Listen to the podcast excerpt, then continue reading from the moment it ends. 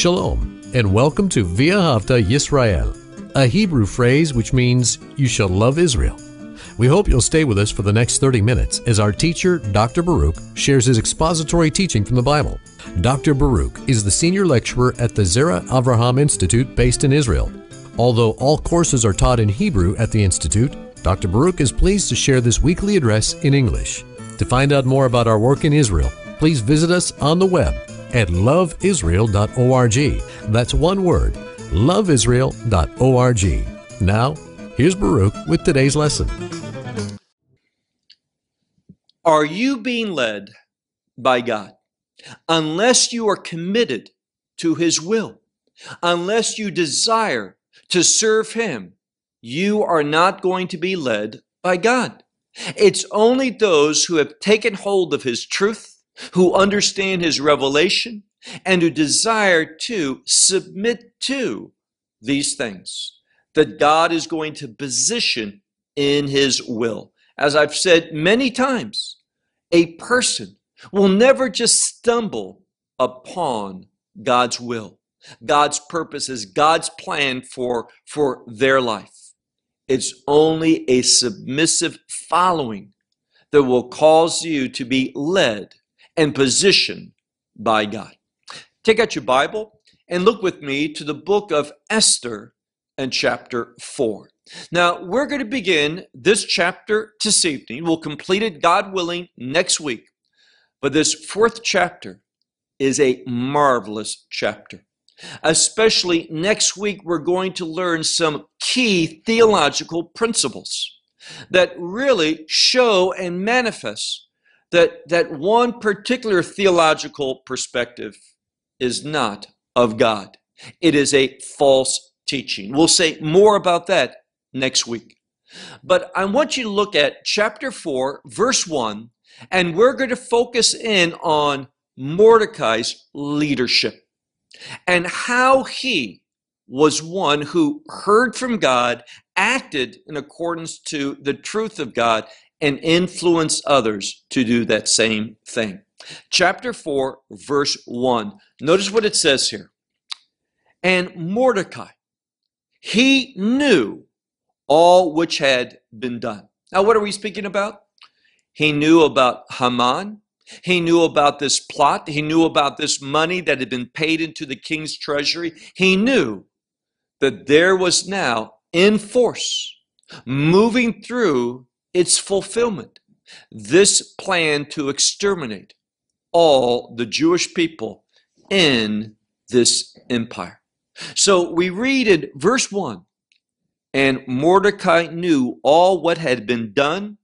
And notice his response. We read in the second part of this verse, and he tore, that is, Mordecai tore his garments, and he put on, he clothed himself in, in sackcloth and in ashes. This means he put ashes upon his body and sat upon them as well. And then we're told he goes out, he went out into the midst of the city. And what that is said next is of great, great significance. We read, Vayizak Saka Gedula Umara, which means he cried out, Zaka Gedula, a great and bitter cry or scream might be a more appropriate way to understand this. Now, this word for scream, whether we deal with the verb or the noun, both appear here. They begin, these two words, same root, they begin with the same letter, a zain. That's why za'aka. About there's another word in Hebrew that, that has the same meaning in a simple way. But it's not za'aka, but rather tsa'aka. Instead of a zain, it's a sade. Instead of a z sound, it's a tz or ts. Very similar in hearing, but there's a slight difference. Now, Mordecai, when he heard about all these things, that it was now in force. Things were moving along. This plan, this plan of Haman, he went out and publicly in sackcloth and in ash, he cried out, he screamed a loud and bitter scream. Now, I want us to turn to another passage of Scripture. Look, if you would, to the book of Genesis for a moment. The book of Genesis and chapter 27. Now, there's another one who did something most similar, but here's the difference. Instead of it being exactly written like Mordecai did with a Zayin, it's with that Tzaddik. So here we find that, that Esav, that is Esau, Esau, the New Testament says that he is a, a perverse and wicked man. Look sometime at the book of Hebrews. Esau, God hated. Now, it's amazing to me that there are individuals, for example, Andy Stanley, Ravi Zacharias obviously, before he passed away, and a few others of, of renown within the Christian community. And they always, when they look at Genesis 27, they praise Esau and they condemn Jacob, Yaakov. This shows that they do not know the Word of God. They do not agree with the perspective of God. Because Jacob he had purchased the birthright. And with that birthright comes the blessing. It was not Jacob who was the surplanter, meaning the deceiver, but it was Esau. He sold it, but yet he tried to get the blessing. Why? Well, when Esau heard that Jacob had already been blessed, what did he do? Well, look at this passage, and I'm reading from Genesis 27, verse verse 34. It says, Kishmoa Esav et divrei aviv. When Esau heard the words of his father, what did he do? Va yitzak tsa'aka gedula umara ad meod. Very similar. But instead of it being za'aka, it's tsa'aka. Now, what's the difference? Well, it's very simple. Esau, he cried out. Why? Because the will of God was in fact being done. Learn something. Everything that Yaakov, that is Jacob, he did. He did because his mother, Rivka, Rebecca, she received prophetic instruction from God. And she, read carefully Genesis 27, she instructed Jacob what to do. And God moved in this exactly as he said he was going to do. The problem is people forget the prophetic instruction that God gave Rebekah for these two sons. Jacob was submissive. Esau was rebellious. Esau was the deceiver. And I don't know why it is, but so many times when I share this, we have such a harsh and angry response from supposedly believers. Does not the scripture say that Esau was a perverse and wicked man? God hated him, but God loved Jacob. We don't see ever the expression the God of Esau, but we see repeatedly in the scripture the God of Jacob. Let's be biblically sound. Let's agree with God rather than agreeing with propaganda from those who do not know the truth of God, do not study things in the language of the scripture. So instead of it being vayitzak, it says Vayizak. Very similar, but that difference means that Esau was upset that the will of God was being fulfilled with Jacob. And when Mordecai cried out that different letter, implies that he was grieved, he was screaming for that which was against God's will. Esau wanted that which was against God's will, Mordecai did not.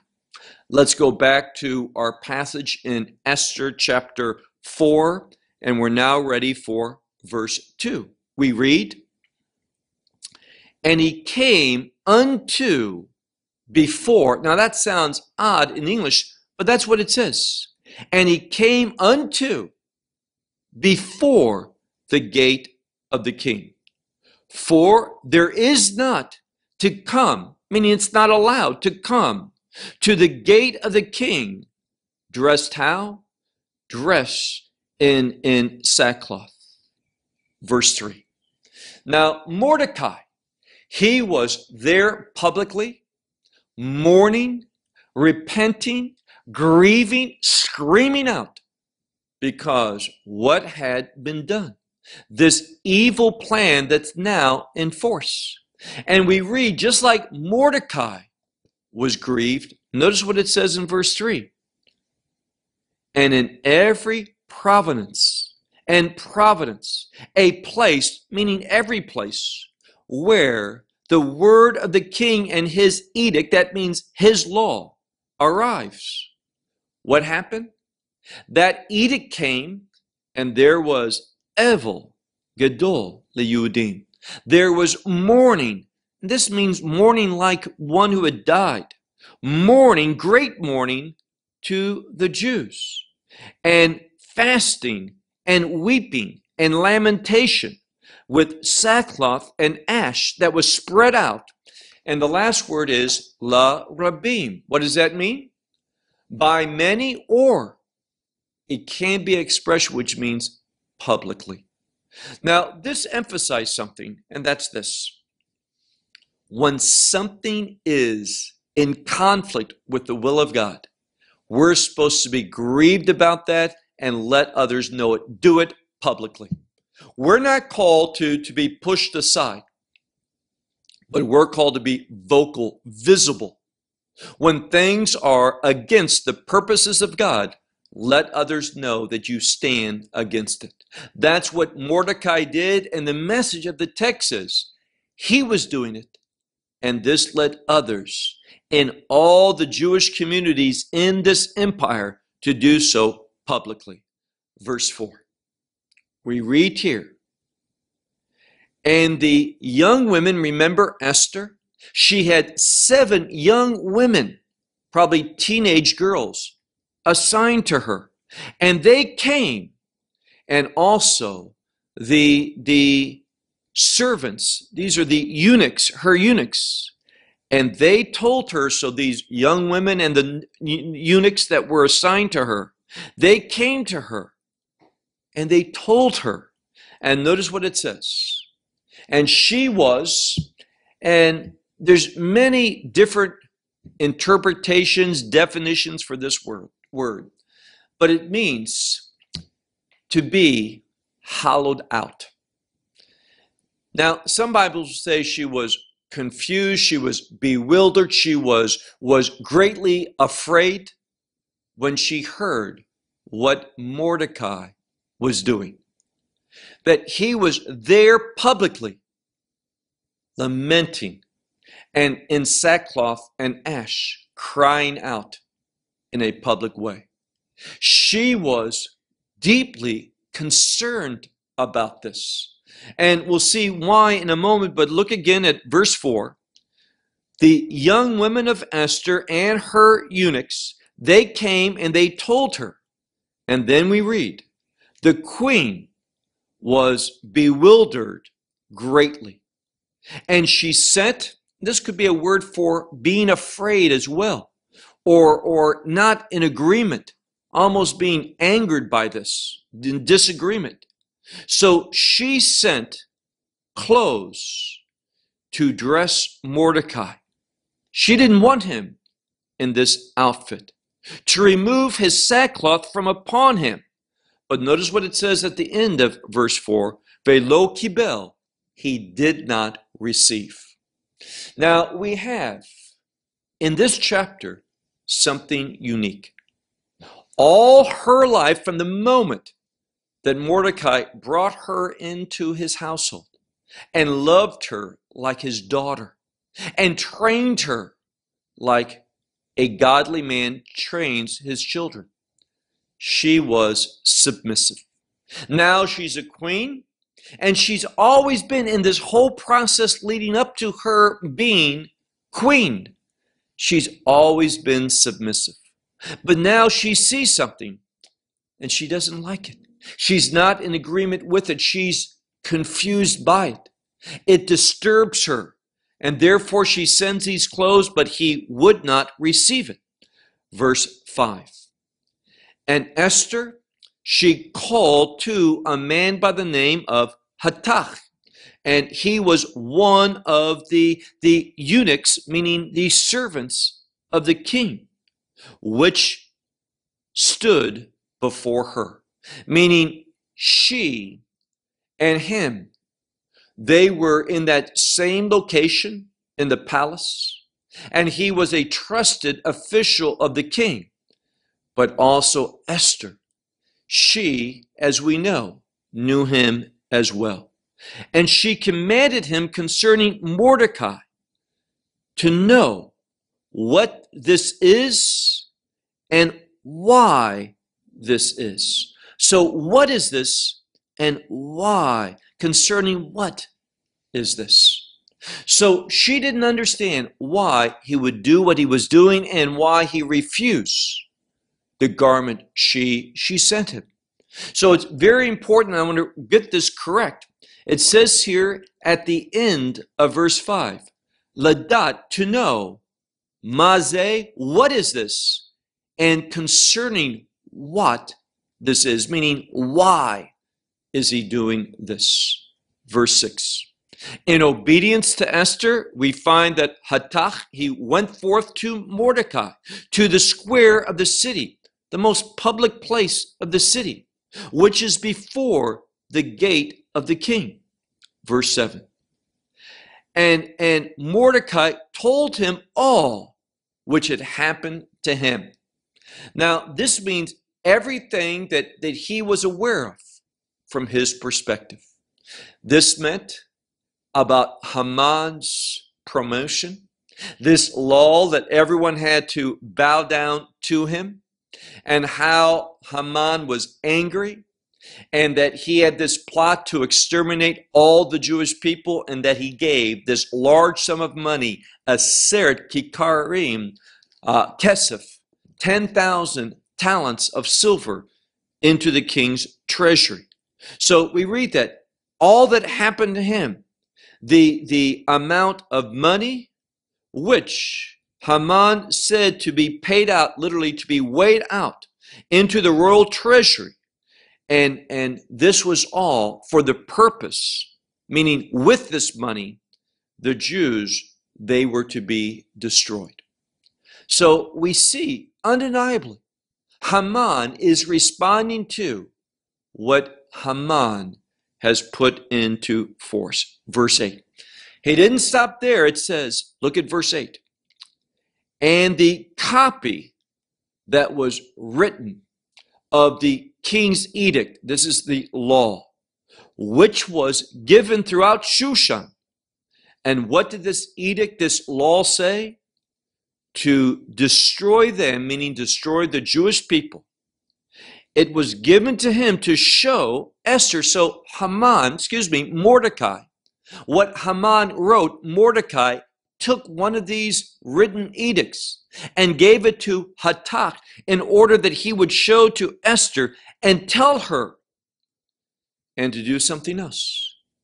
To command concerning her that she would go to the king and to beseech him and to seek from him concerning her people. Now, two very important things. First of all, it's been emphasized that Mordecai said, Do not reveal who your people are. Now, at this time, is the right time. God is at work in giving instruction to Mordecai. It was God who led him to say to Esther, Don't tell anyone your heritage, your people. She was obedient. It could have cost her her life, cost her being queen. She could have been punished severely, but yet she obeyed Mordecai. And now he's saying, This is the time for you to reveal it. But you have to go before the king. And notice how significant that commandment from Mordecai to Esther is. Look now, if you would, to verse verse 9. We read, and Mordecai had told Hatak this to tell Esther. And we read, Hatak, he came and he said to Esther the words of Mordecai. So everything is now being told to her that she might know. Verse 10. And Esther said to Hatak and commanded him to Mordecai, meaning Esther, she heard this and she responded. She gave a command to Hatak that he would go to return to Mordecai with this instruction. Now, verse 11 is a very important verse. It's a verse that tells us of a quandary that Esther's going to be in. What we're going to emphasize in great detail next week. Because next week we're going to begin with this same verse. So notice what she is called to do. She is called at that moment to go to the king, Achashverosh, reveal to him her people, and in regard to this edict that's gone forth, to intercede to him, to beg and to seek relief from the king. But notice what she says. Look now to verse 11. See, you might hear that and think, well, this is a reasonable thing to do. But if Esther does this, exactly as Mordecai says, she is putting her life to risk. Now, two things are going to be told us. Look at verse 11. All the servants of the king, and, and the implication is all the people of the provinces of the king all know something. What does all the servants and all the people of this empire know? That everyone, whether it's man or woman, which comes to the king, to that, that inner courtyard, which was not called, meaning this Esther, she's queen. But she cannot just at any time she wants go into the king's presence. She can only go into the king's presence with his permission. Everyone knows, as a matter of fact, that if someone approaches the king without permission, there's one thing that's going to happen to him. Everyone knows that. And what is that? goes on and says, Achat dato la'amit. One is the law for such a person, and that is la'amit, to put to death that one. So Esther is saying, Mordecai, if I obey you and I simply go at this moment with urgency to the king and say to the king what you want me to do, I'll come into his presence and I don't have his permission. And he can give the order, and one is the law, just one outcome, and that is I will be put to death. Now, there is an exception. The next word is levad, meaning alone. There's one thing alone that can be done for such a person that does that it says, except if the king stretches for, forth by him this, this golden scepter, if so, that person lives. She says, I'll live. Now, you would think for a moment that it would be reasonable to think that if Esther, this, this queen of Achashverosh, this one who has found favor and grace in his sight, if she came before him, might be reasonable to, to assume that he would stretch forth this golden scepter and receive her, and she would live.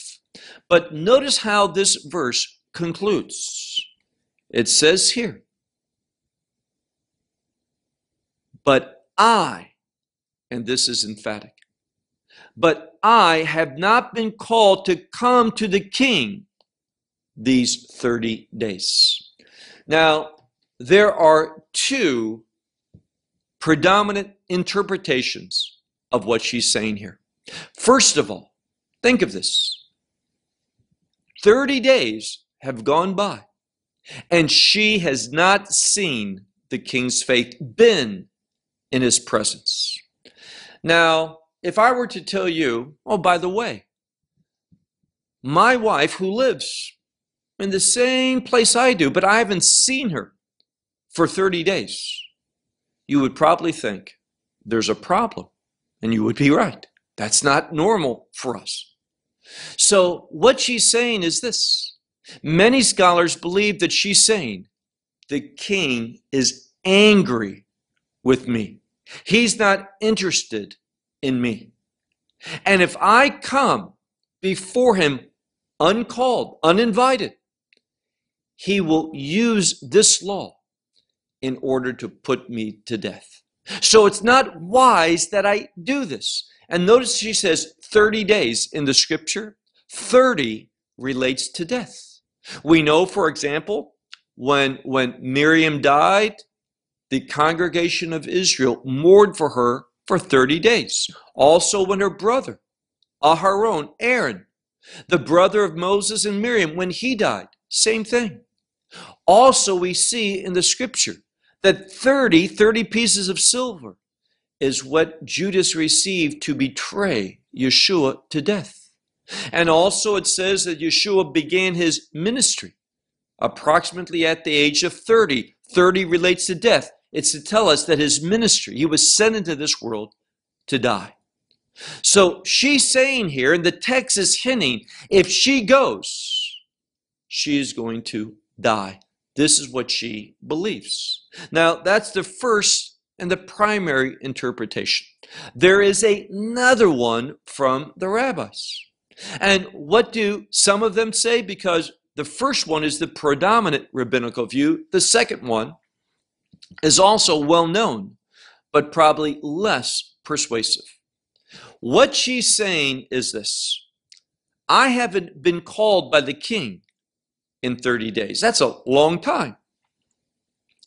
And probably, if, if not, not uh, tonight, maybe tomorrow, if not tomorrow, the next day, but soon, it's been 30 days, so soon he's bound to call me. I don't need to go in uninvited. I don't need to respond to your word. I'll just wait until he calls me. It'll be soon. And then I'll share this. She didn't want to risk her life. Now, realize a very important biblical principle, and that's this. When you are a servant of God, you may be called to lay down your life. You should never let the, the possibility of death, persecution, suffering something in any way cause you, dissuade you from obeying God. Esther had a policy. What the scripture is saying is that she had a history of being submissive to Mordecai. Now she's questioning that in this circumstance. She ought not. And this is a vital question. What is Esther going to do? Is she going to obey and risk her life and go with urgency in obedience to the instruction of Mordecai, the man of God, risking her life to share this with the king, her husband, Achashverosh? Or is she going to wait in fear in order that she can do so without any concern of, of retaliation by the king? Now, I want to end our study tonight with a, a Hebrew idiom. It's, it's misirut nefesh. The word misira is, is passing. It's, it's turning over, giving. And, and nefesh is, is one's uh, essence, life in this context. So misirut nefesh is, is really laying down your life, giving yourself over. This is what Paul was speaking about in Romans chapter 12 when he says that it's your, your well pleasing service to God to offer your life up as a living sacrifice. We never worry about the consequences. I've said this before, and I'll say it again. One of my favorite biblical principles has been taught to me by Charles Stanley, who says, and if you've watched him at all, almost all of us have, he has said, Obey God, and hopefully you know how it ends, and lead the consequences to Him. What wisdom! So simple, but so very profound. Obey God and leave the consequences, the outcome, the results to Him. This is what Esther is being challenged. What is she going to do? Is she going to obey the man of God who speaks for God in her life, Mordecai? This authority that loves God, that serves God, that loves her, that's been a blessing to her. Is she going to do what he says, or is she going to throw off the submissiveness that has, has positioned her at this location? And as we'll see, for such a time. I share this with you because this Megillat Esther, this scroll of Esther, it has such practical truth in it for us as we approach the last days. We need to approach our life always, but even more so in these last days with this misirut nefesh, this willingness to lay down our life, to lose our life for obeying the truth of God. Well, Esther has a decision to make, to make. And you as well. If not today, tomorrow, if not tomorrow, the next day, you will be put into a position where you're called to make a decision. Do I value my life more than I value obedience to God? We're all going to be challenged if we live long enough with that question. Let's make the decision right now. God, I don't value my life more than I I value your word and obedience to your instruction. This is where life is found. Remember what Messiah taught. Those who save their life ultimately will lose it. But those who lose their life for his sake will find it. Find it in an eternal form eternal life in the kingdom of God. When we think of it in that, that vein, the answer is so simple. Always obey God. Don't worry about the consequences. Don't think, if I do this, what? You don't know. God knows. Walk with Him, and you'll never regret it. Well, I'll close with that until next week. Shalom from Israel. Well, we hope you will benefit from today's message and share it with others. Please plan to join us each week at this time and on this channel for our broadcast of loveisrael.org. Again, to find out more about us, please visit our website, loveisrael.org. There you will find articles and numerous other lectures by Baruch. These teachings are in video form. You may download them or watch them in streaming video. Until next week. May the Lord bless you in our Messiah Yeshua, that is, Jesus, as you walk with Him. Shalom from Israel.